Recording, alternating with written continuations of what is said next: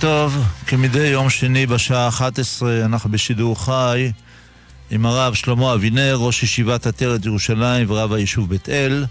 מאזינים הרוצים להפנות שאלות אל הרב בנושא השקפה, הלכה, שלום בית, חינוך ילדים, מידות, עבודת השם ועוד, מוזמנים לעשות את זה באמצעות הטלפון ל-072 333 2925 072 333-2925 או באמצעות המסרונים ל-055-966-3991 055-966-3991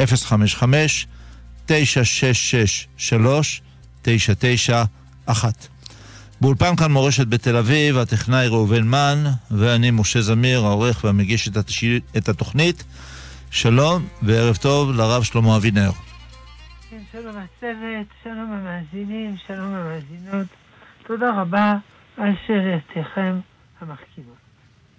כן, עוד שבוע אנחנו ככה על פרקו של, על פרקה של פרשת שבוע חדשה, על הקשר בין הפרשיות, אם הרב יכול לתת לנו קצת... אה, על הקשר בין, מה למה? בין הפרשיות הקרובות, החופפות אחת לשנייה.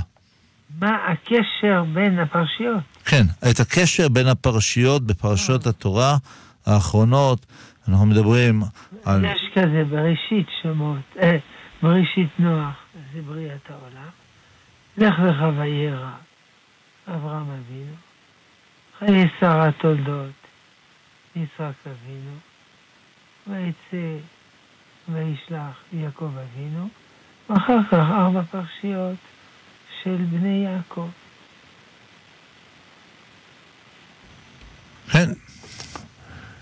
ברשות הרב אנחנו נחזור שוב על מספרי הטלפון שלנו כאן באולפן כאן מורשת 072 333 2925 072 333 2925 או באמצעות המסרונים ל-055 966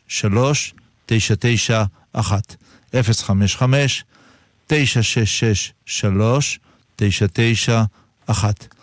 שאלה של מאזינה, מה האורך הכי קצר שאפשר ללכת בחלצאית? זה ככה, דין הדין, חצאית צריכה להגיע עד הרצפה. יש שמקילים לגרוב גרביים אטומות והגרביים עשרה סנטימטר תחת הברך. זה כולה. כי גרביים זה לא כיסוי, כיוון שזה דבוק לגוף. אבל הרבה מקינים בזה. יש כולה בריבוע, ללכת עם חצאית עשרה סנטימטר מתחת הברך, בלי גרביים. זה כולה בריבוע. אבל מעיקר הדין צריך חצאית עד הרצפה. כן. אה, שאלה מן המסרונים, האם מותר בשבת להוציא בגד מתוך ערימת בגדים? אה, האם יש בורר בביגוד? זה מחלוקת אם יש בורר בכלים או לא. כי בורר זה כשהדברים מעורבבים. והבגדים הם לא מעורבבים, הם בערימה. אה, ולכן אין בזה דין בורר, באופן פשוט.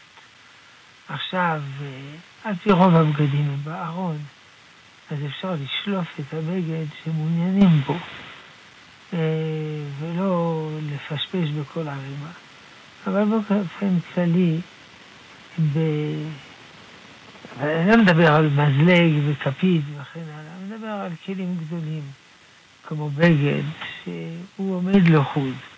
אני גם לא, גם לא מדבר על אה, ערבוב של גרביים. אבל כיוון שהם גדולים וכולו, הם נבדלים אחד מהשני, ולכן מותר לבן אדם לקחת בגד מן האחרון.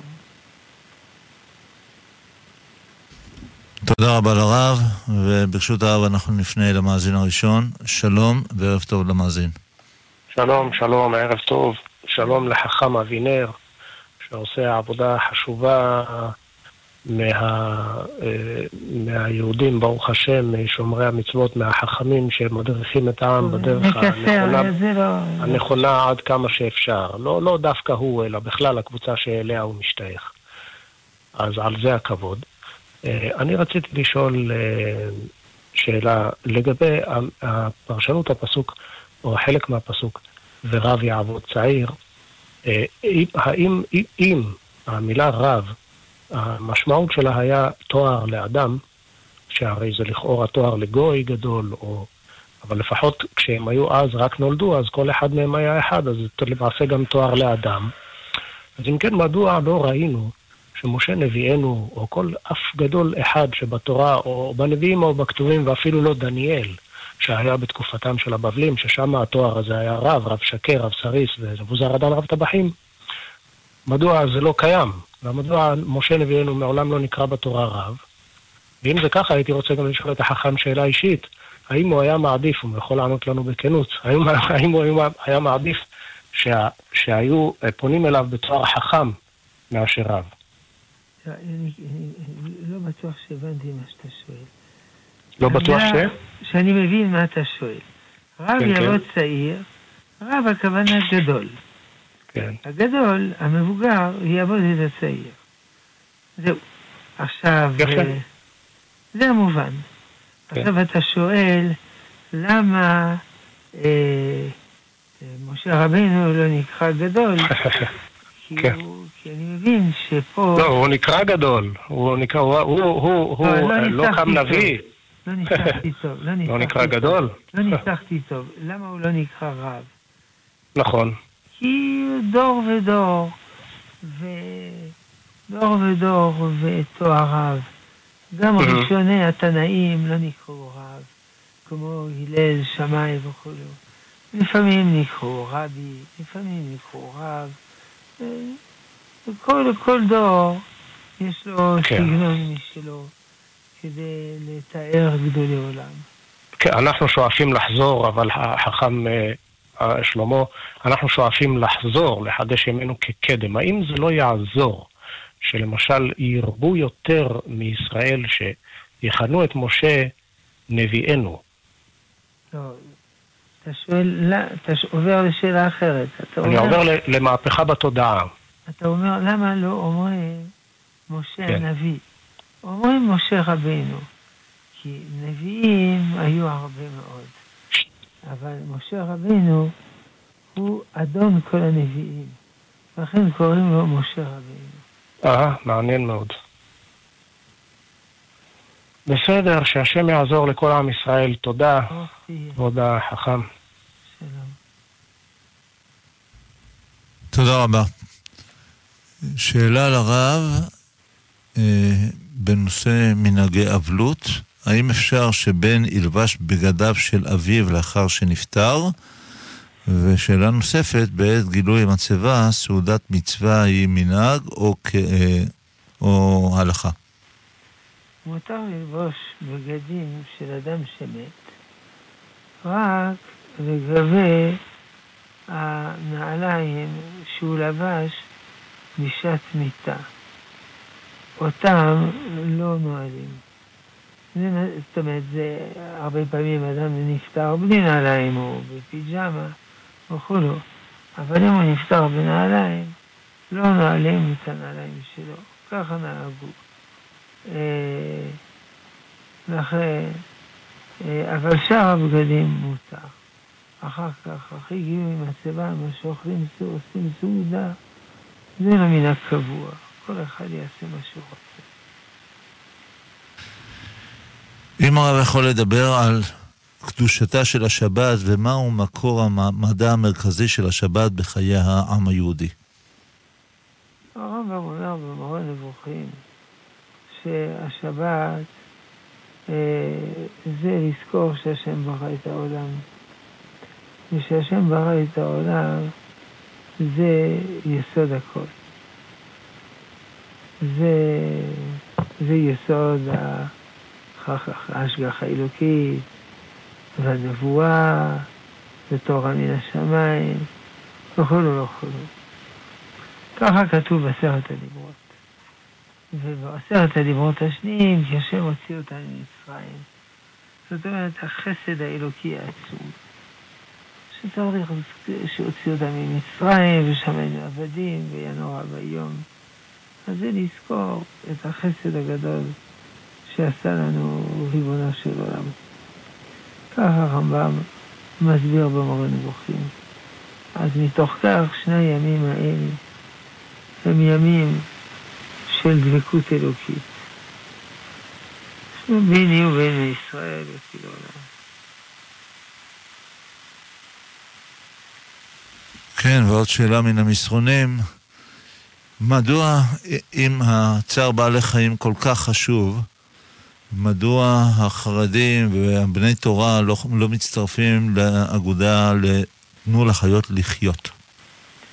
א', אני לא יודע למה מניין לו שצער בעלי חיים זה כל כך חשוב. כל תרי"ג מצוות הן חשובות. ובוודאי יש מצוות יותר חשובות בצער בעלי חיים.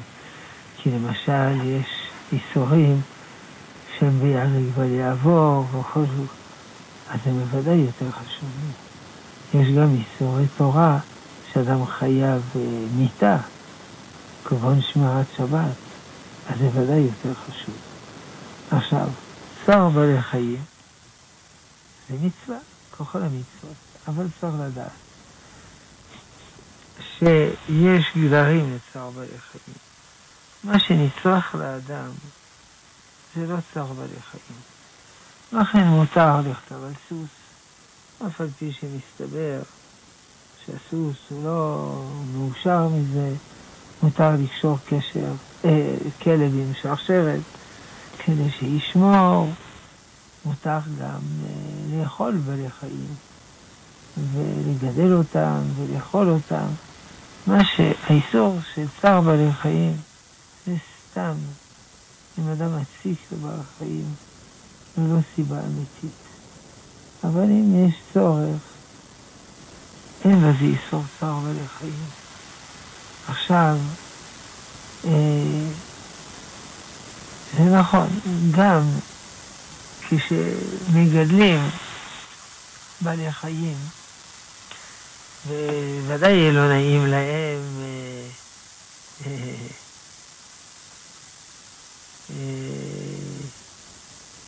היה עם כמה שאפשר, צריך להקל עליהם. אבל יחד עם זה, תמיד צריך לזכור סדרי עדיפות.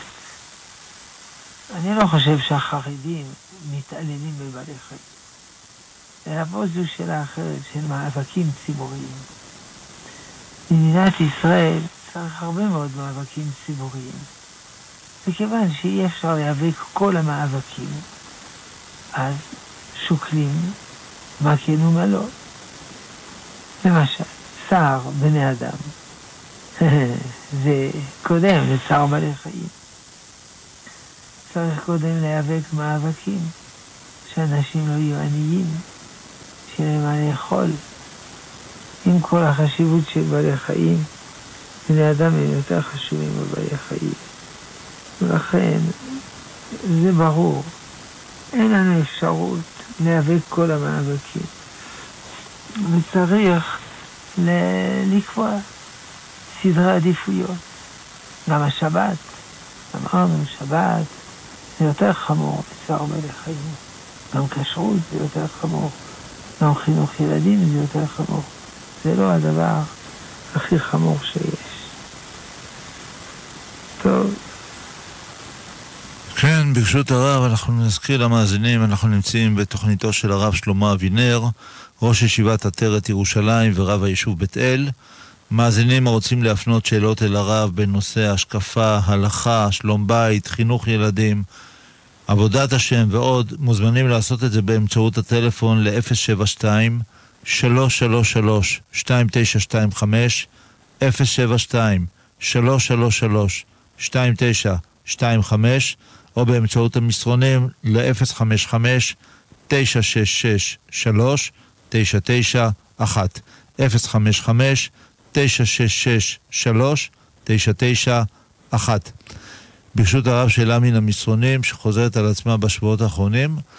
יש קביעה פילוסופית שכל דבר שאין לו התחלה לא יכול להיות לו סוף. שמאותה סיבה שאין לו התחלה לא יהיה לו סוף. וזה המושג נצח, היה, הווה ויהיה לעולם. אותה קביעה פילוסופית קובעת שכל דבר שיש לו התחלה מחייב שהוא, שיהיה לו סוף, שמאותה סיבה שיש לו התחלה, יהיה לו סוף. שאם הוא היה נצחי, הוא לא היה נברא. אם כן, מה הכוונה שעם ישראל יתקיימו לנצח עד כמה שהם ברואים? אני לא מבין כל הפילוסופיה הזאת. הוא אומר קודם. הכוונה, הכוונה שלו שאם לכל דבר שיש לו התחלה יש לו סוף, איך יכול להיות שלעם ישראל שיש התחלה לא יהיה סוף? תראה, ה- ה- ה- ה- מה שהוא אומר, שדבר שיש לו התחלה, יש לו סוף. מניין לו הדבר הזה?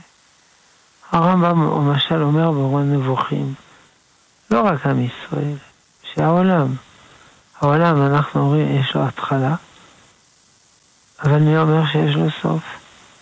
הרי ריבונו של עולם ברא את העולם. ואם הריבונו של עולם רוצה שהעולם יישאר, הוא יישאר. מישהו יגיד לריבונו של עולם, כיוון שהעולם אה, אה, יש לו התחלה, אז אתה חייב לסדר לו סוף? מישהו נותן הוראות לקדוש ברוך הוא איך לארגן את העולם? אין דבר כזה. אנחנו לא... זה לא חייב להיות, הדבר הזה. יכול להיות שמישהו אתאיסט, כמו הפילוסוף אריסטו שהרמב"ם מביא אותו, הוא לא אתאיסט, אבל הוא לא מאמין בהשגחה אלוקית. הפילוסוף אריסטו, הרמב"ם מביא אותו במורה נבוכים. אז זה נכון שאריסטו סובר שהעולם אין לו התחלה, תמיד היה, ואין לו סוף, תמיד הוא יהיה, כי אין סיבה שיחול שינוי. בסדר, שיהיה בריא. אבל אנחנו מאמינים שבראשית ברא אלוקים את השמיים ואת הארץ, שהשם ברא את העולם. ולפי הרמב"ם גם העולם, אין סיבה לומר שלא יהיה נצחי. למה לומר שלא יהיה נצחי? אם הוא טוב. אם הוא טוב, למה לסלק אותו? אותו דבר עם ישראל. אם הקדוש ברוך הוא רוצה, עם ישראל יהיה נצחי. מישהו יגיד לריבונו של עולם מה לעשות? אחר כך, זאת אומרת, ולגבי הפילוסופיה, הלוגיקה, איפה כתוב שריבונו של עולם כפוף לחוקי ההיגיון?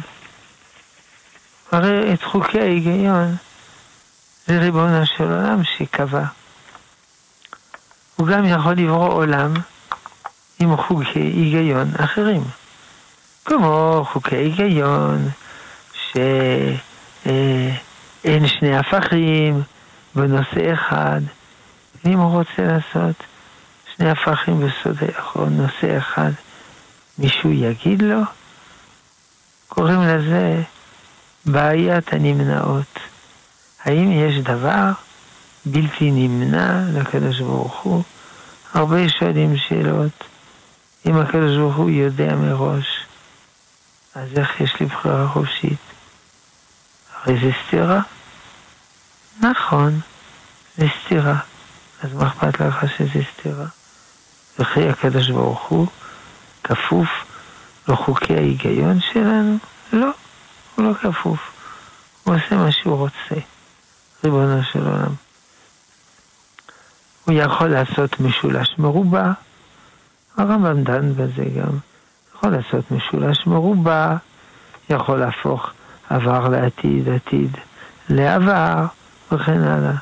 זאת אומרת, גם אם נאמר שככה זה מבחינה פילוסופית, כלומר מבחינה לוגית, הקדוש ברוך הוא אינו כפוף לחוקי הלוגיקה. זה קשור מה שאמרנו קודם. אם העולם היה נצחי, והקדוש ברוך הוא היה נצחי, שניהם היו נצחיים, קו-אקזיסטנציאליים, כמו שאומר אריסטו. אז ריבונו של עולם, אה, הוא כפוף לחוקי העולם. אין לו שליטה על העולם. אה, זה הייתה שאלה מעניינת. אבל אנחנו אומרים שריבונו של עולם ברא את העולם, ולכן, כיוון שכן, אה, הוא שקובע את הסדרים, איך כל דבר יהיה בעולם. בסדר. אני מקווה שהמאזין קיבל את התשובה. כן, אני מקווה שזה מה שהוא רצה לשמוע. כן, ברשות הרב. אה, מדוע שאול המלך התאבד? הרי זה אסור. זה נכון שאסור להתאבד, כי כתוב את נפשותיכם, אך את נפשותיכם, את דמכם נפשותיכם אדרוש. זאת אומרת, מי שמתאבד וכו', אבל כתוב אך. אז חז"ל אומרים, אך זה בא למעט. כלומר, יש מצב שמותר להתאבד, כגון שאול. וזה נפסק בשולחן ערוך. שבמצב של שאול יהיה אפשר להתאבד. בתנ"ך עצמו אה, כתוב למה הוא התאבד. כדי שלא יתעללו בו. יתעללו, לא יודע מה, יתפסו אותו, יעשו לו ביזיון, כמו, כמו שעשו לשמשון, שקשרו אותו ועשו לו ביזיונות וכן הלאה. וזה היה שובר את המורל של עם ישראל. ולכן הוא החליט להתאבד. אפילו יותר חרוך חריף מזה.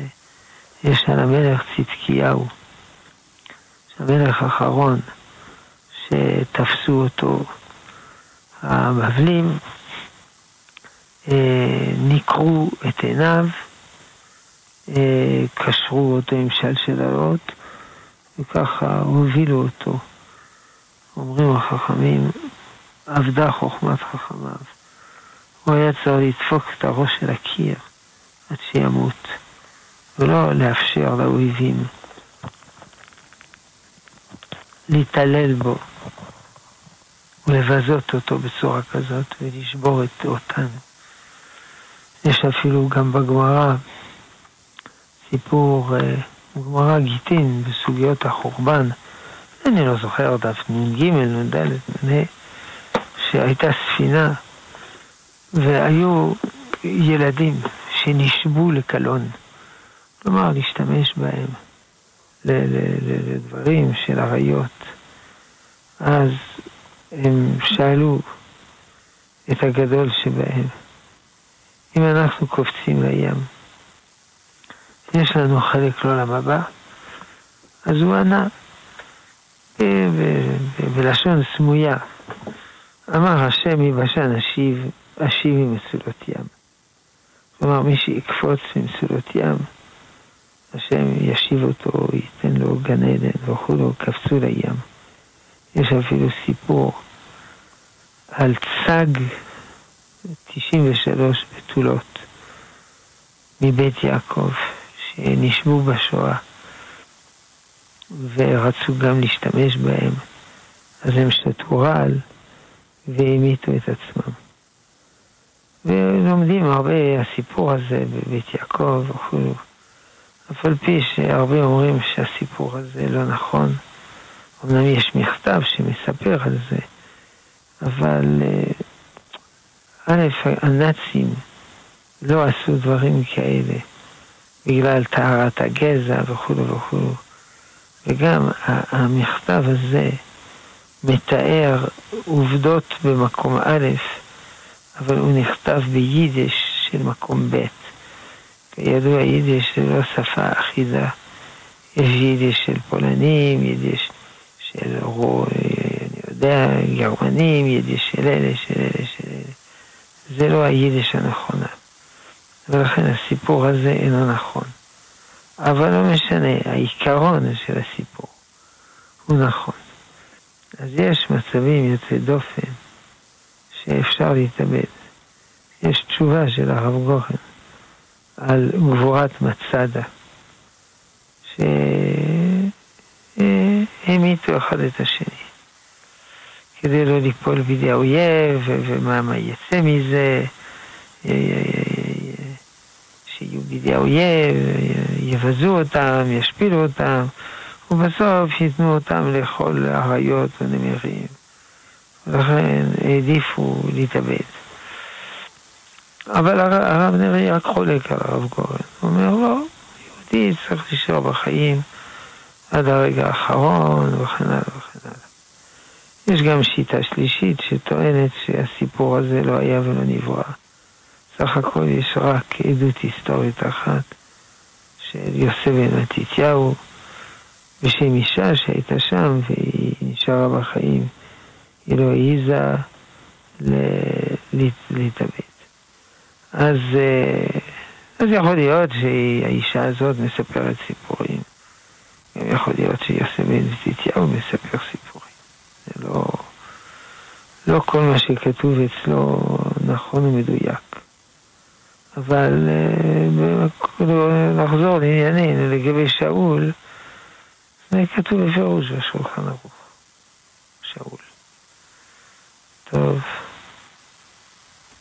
כן, תודה רבה על התשובה המפורטת.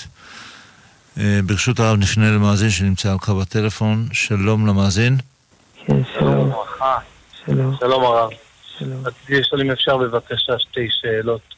שאלה ראשונה, עשיתי שמן זית, ואני רוצה בקבוקים, לקחתי בקבוקים של מיץ ענבים, שיסיימו להשתמש.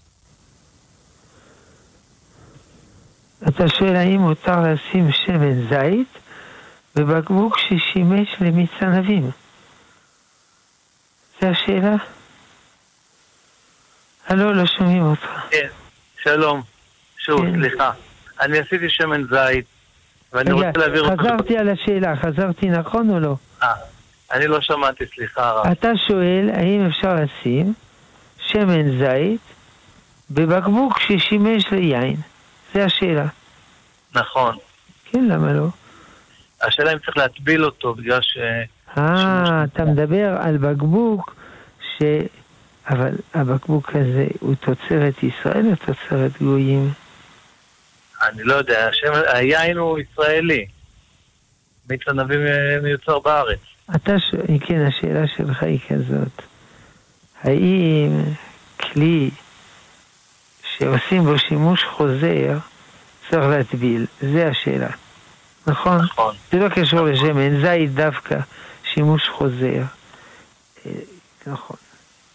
כי אם אני קונה משהו, נגיד מחוץ לארץ, בכלי. אני לא חייב להטביל את הכלי. אני צריך להוציא את התכולה, אז אני מוציא לאט לאט את התכולה. ואני לא חייב, אם אני קונה פחית, אה, לא יודע מה, פחית מי שתייה בחוץ לארץ, להוציא את מי השתייה, להטביל את הכלי ולהחזיר ולשתות, ברור. אבל אם אני עושה שימוש חוזר, אז אולי אני צריך להטביל. אבל יש כמה גדולים בדור הזה אמרו שלא צריך. בשימוש חוזר. למה? כי ההגדרה של כלי זה לא רק לשמור, זה להכניס ולהוציא. יוצא שהכלי הזה בהתחלה הוא לא היה להכניס ולהוציא, הוא היה רק להוציא. כלומר, הוא לא היה כלי.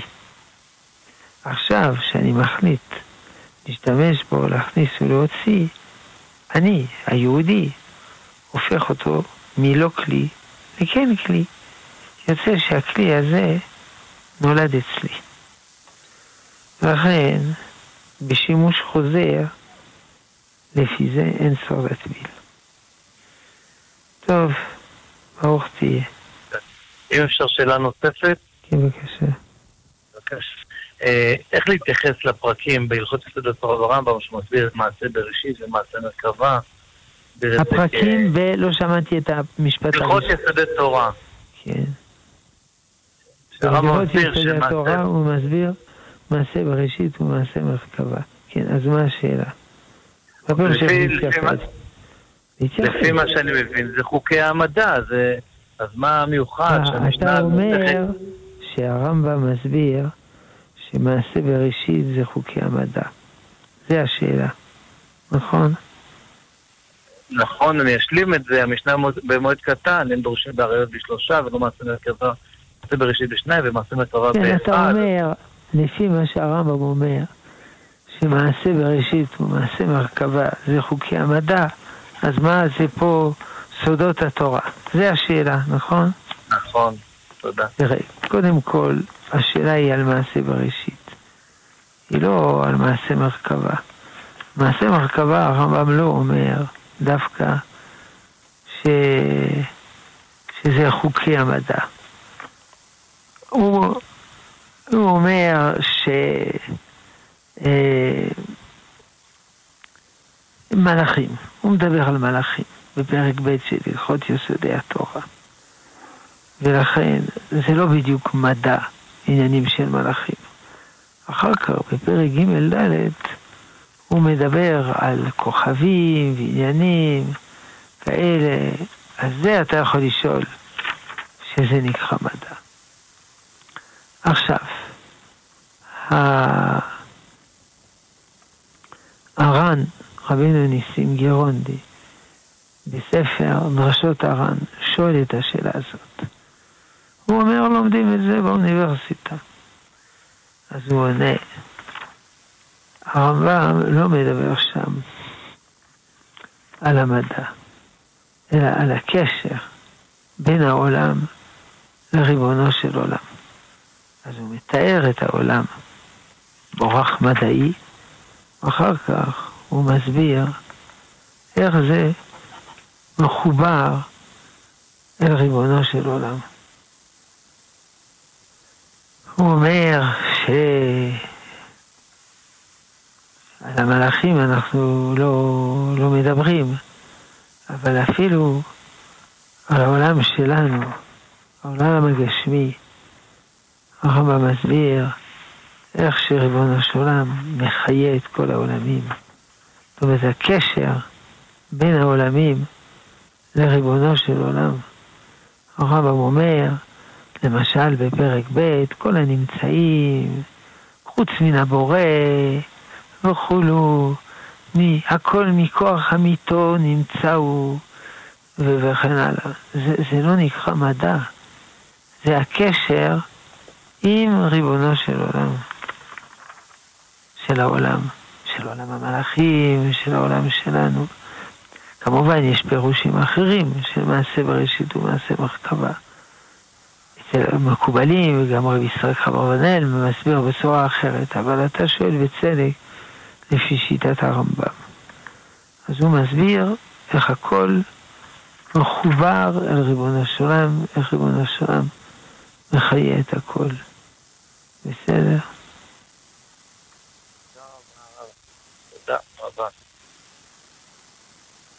תודה רבה למאזין. אה, ברשות הרב, אנחנו נחזור. אנחנו נמצאים בתוכניתו של הרב שלמה אבינר, ראש ישיבת עטרת ירושלים ורב היישוב בית אל. מאזינים שרוצים להפנות שאלות אל הרב, אה, מוזמנים לעשות את זה עתה לטלפון 072-333-2925, 072-333-2925, או באמצעות המסרונים ל-055-966-3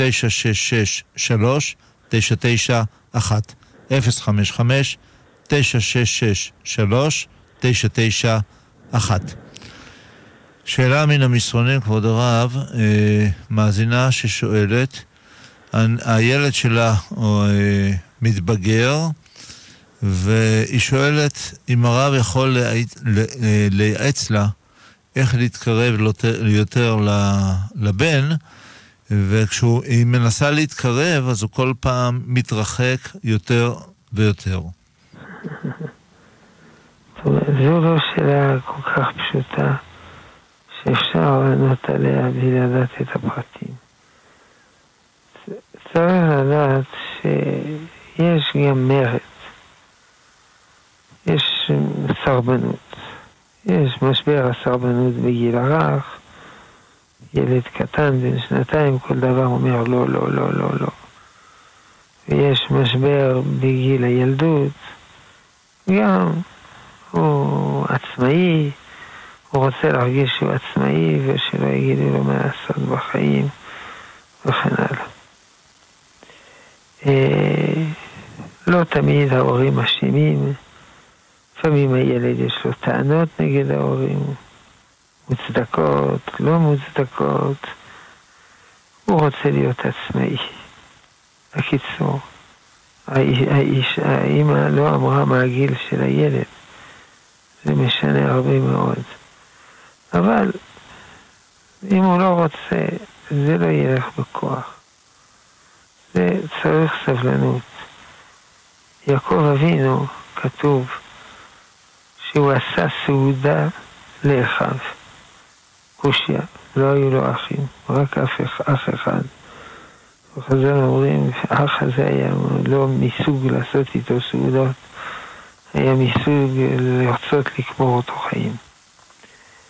אלא אומרים חז"ל, מהרגע שבניו הגיעו לכתפיו, הוא קרא להם אחים.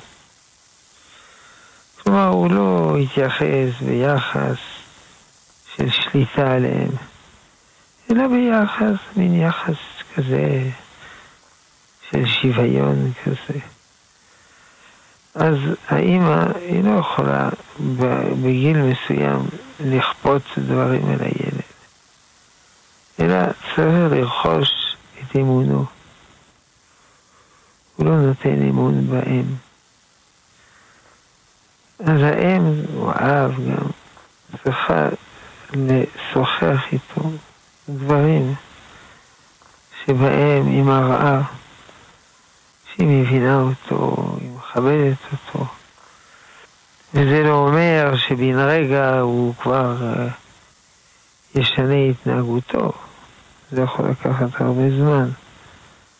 אבל על כל פנים זה המפתח.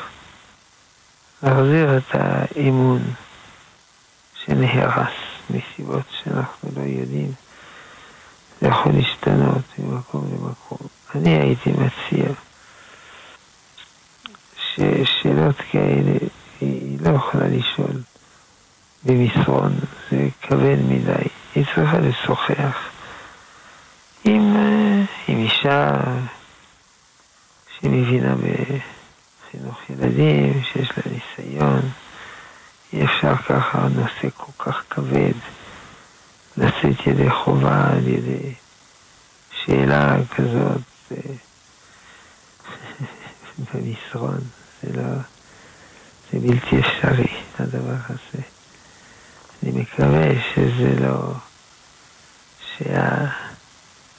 שהקיצור הדרך הזה לא מאפיין את שאר היחסים שלה עם הילדים, אם, אם כן, אז זה מסביר למה שהם מתרחקים. אין, אין לשאלות כאלה אמת קנויה. אמת קנויה, הכוונה שאדם א' שואל אדם ב' מה, לא, מה לומר לאדם ג', אז זה אפשרי בעניינים טכניים. נתקע לי המחשב, תשאל את החבר מה לעשות. תלחץ על הכפתור הזה, לכפתור הזה. אבל פה בדברים כל כך אנושיים, אי אפשר שאדם אחר ישיב. יכול להשיב דברים כלליים, כמו שאמרתי עכשיו, כמה דברים כלליים. אבל ילד הוא לא כללי, ילד הוא הילד הזה, עם הנתונים שלו. האם זה תשומת לב ייחודית במצב של כל ילד ששונה מאחים, שונה מאחרים, אפילו שונה מעצמו, משתנה, מתפתח. קיצור, זה לא שאלה ל-SMS. טוב, השם יעזור. אמן ואמן. אה, ברשותיו נפנה למאזינה, שלום ולילה טוב למאזינה. שלום, ערב טוב לרב. כן, ערב טוב. תודה שהרב נותן לנו מזמנו היקר, יישר כוח. אה, השאלה שלי, אה, מה הקדוש ברוך הוא רומז לנו בעניין רעידות האדמה? מה אנחנו צריכים ללמוד מזה? אנחנו לא יודעים. שהיו נביאים, הנביאים הסבירו לנו מה ריבונו של עולם עושה. עכשיו אין לנו נביאים. אנחנו לא יודעים. אגב, רעידות אדמה יש כל הזמן. לפעמים פה, לפעמים שם. אה,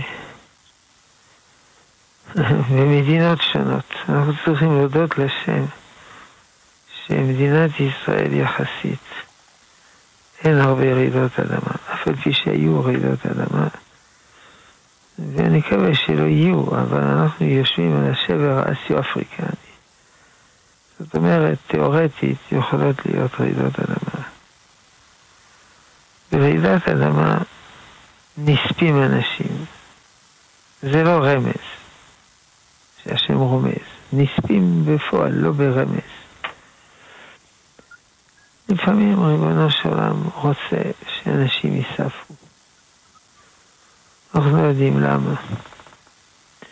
אה, אה, זה לא, זאת לא הדרך היחידה כמובן, של ריבונו של עולם, שאנשים ייספו. לפעמים הוא רוצה שרשעים ייספו, לא, טוב מאוד. אבל לפעמים הוא גם לוקח איתו צדיקים. אנחנו לא יודעים למה הוא עושה. למה צדיק זה ולמה לא צדיק אחר. איננו יודעים. אנחנו רק יודעים שבאופן כללי רעידות אדמה והתפרצויות הרגש זה מהדברים הקשים. גם צונאמי, אותו דבר. צונאמי זה התפרצות הרגש תת-ימית. אנחנו יודעים שריבונו שלנו גם ברא רע בעולמו. יוצר אור וחושך, עושה שלום ובורא רע. אבל אומרים הכל לטובה, הכל לטובה, לא אומרים הכל טוב. אם הכל טוב, אז למה הולכים לרופא? הכל טוב. לא, אומרים הכל לטובה. הרע בסופו של דבר הוא יתהפך לטוב. חז"ל אומרים לגבי רעידות אדמה, והשם עשה שיראו לפניו, יראת שמיים. הוא מעורר יראת שמיים גם על ידי רעידות אדמה, אדם רואה תופעות מבהילות וכו'. אז הוא מתחזק ביראת שמיים. אז אפשר לקבל את השאלה שלך ולומר, אה, רעידות אדמה, זה לחזק אצלנו יראת שמיים.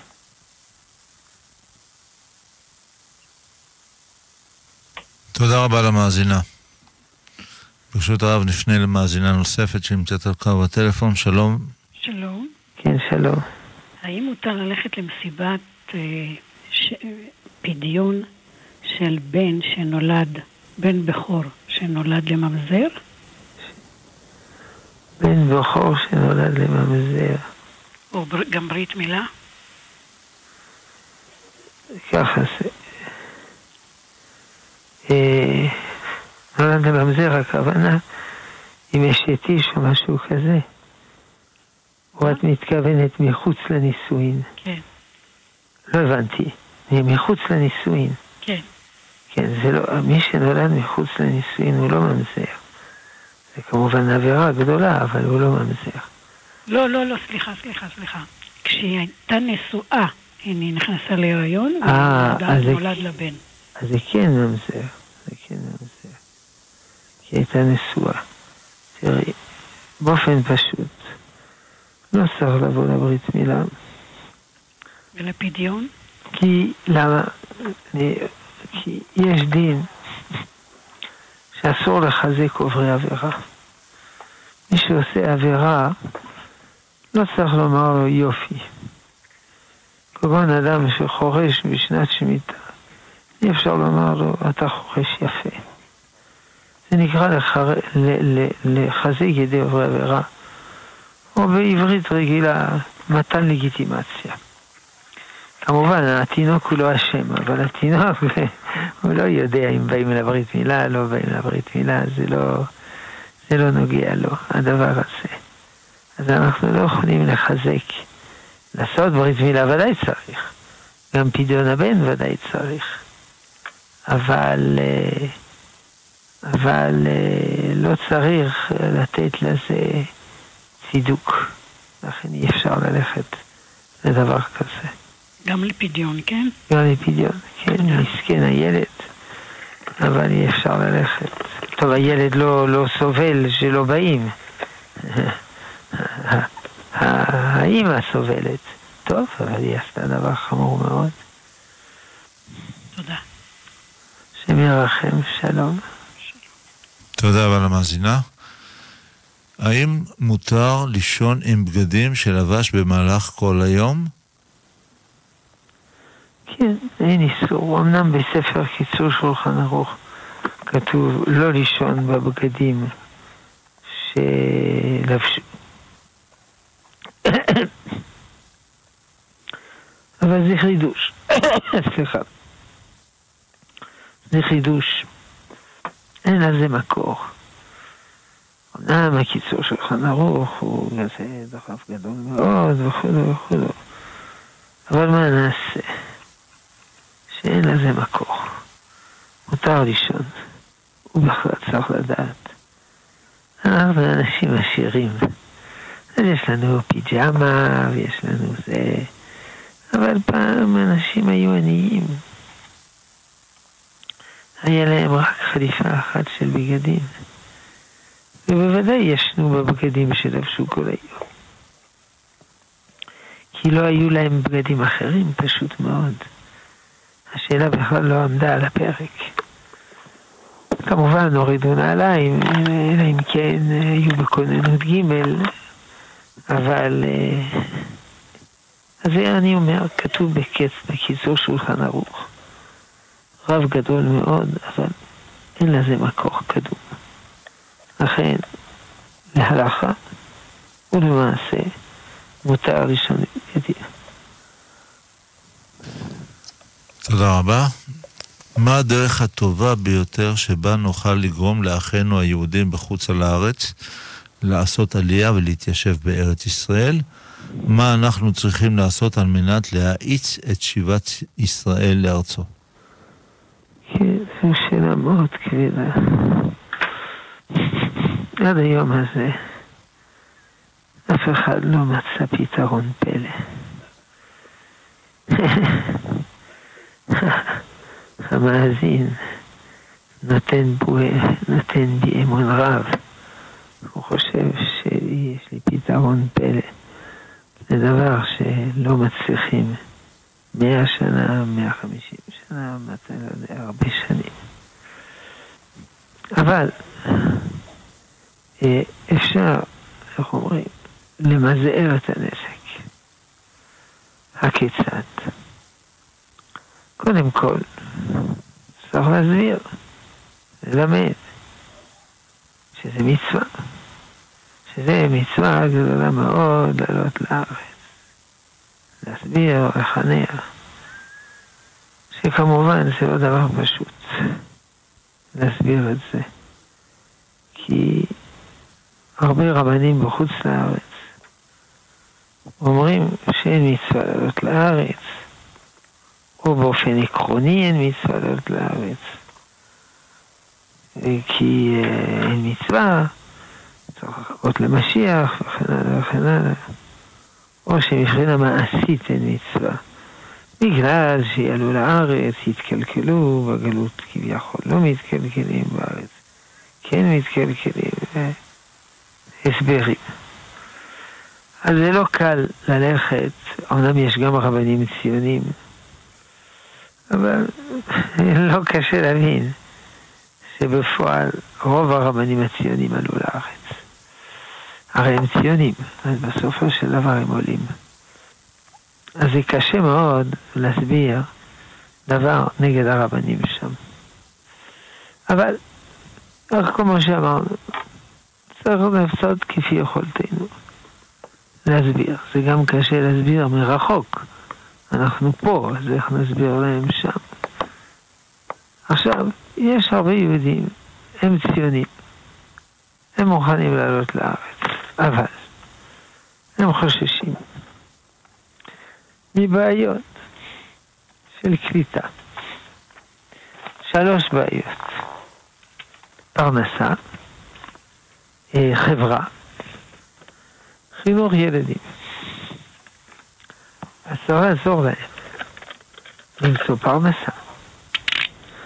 צריך לעזור להם למצוא מגורים בחברה דומה להם. אם אדם הוא מדבר אנגלית, צריך למצוא לו מגורים איפה שיש אנשים דוברי אנגלית. הבן שלו, ברוך השם, הוא כבר ידבר עברית מהבוקר עד הערב, אבל הוא לא רגיל. הוא גם רוצה אנשים עם מנטליות כמוהו, ולא להיות זרוק בתוך חברה שלא מבינה אותו והוא לא מבין אותה. וצריך גם מוסדות חינוך מתאימים לילדים. גם ככה ילדים הרבה פעמים מתקשים בלימודים. קל וחומר אם, אה, אם הם עולים חדשים, שצריך לעזור להם. לכן, מי שיש לו משפחה בחוץ לארץ, חברים בחוץ לארץ, אז הוא צריך להתכתב איתם, להסביר שזו מצווה גדולה, ובעיקר לעזור לו לפתור את שלושת הבעיות האלה. פרנסה, מגורים הומוגניים וחינוך ילדים. כן, הרב, השעה תמה לה. לא, חבל, הזמן עובר מהר. מאוד מהר. תודה רבה. בפרט כשנהנים מהשעה. אה, נהנים. הזמן היחסי. טוב, תודה רבה למאזינים על השאלות החשובות. השם יברך אתכם, שבת שלום. תודה רבה לרב שלמה אבינר, ראש ישיבת עטרת ירושלים ורב היישוב בית אל. ונשתמע בעזרת השם בשבוע הבא. לפני שניפרד נספר לכם על תוכניותינו הלילה בכאן מורשת. מיד שיחתו של הרב יואב מלכה. בשעה אחת שיחתו של הרב פרופסור חננאל מרק. בשעה שתיים הרב מרדכי אליהו זצ"ל בנושא הלכות משקאות בסעודה. בשעה שלוש הרב דוב ביגון בנושא איך לבחור כלה. בשעה ארבע הרב צחי הרשקוביץ בנושא גאולה. וכמדי יום בשעה חמש תפילת שחרית עם החזן רבי משה חבוש השליטה. באולפן כאן מורשת בתל אביב, הטכנאי ראובן מן ואני, משה זמיר, המברכים אתכם בברכת לילה טוב ובשורות טובות.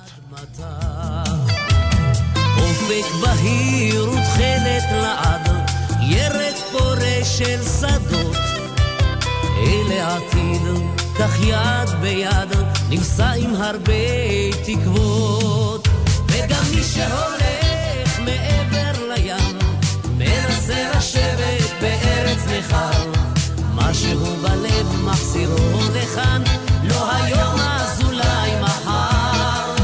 וגם מי שהולך מעבר לים, מנסה לשבת בארץ נכר, משהו בלב מחזירו לכאן, לא היום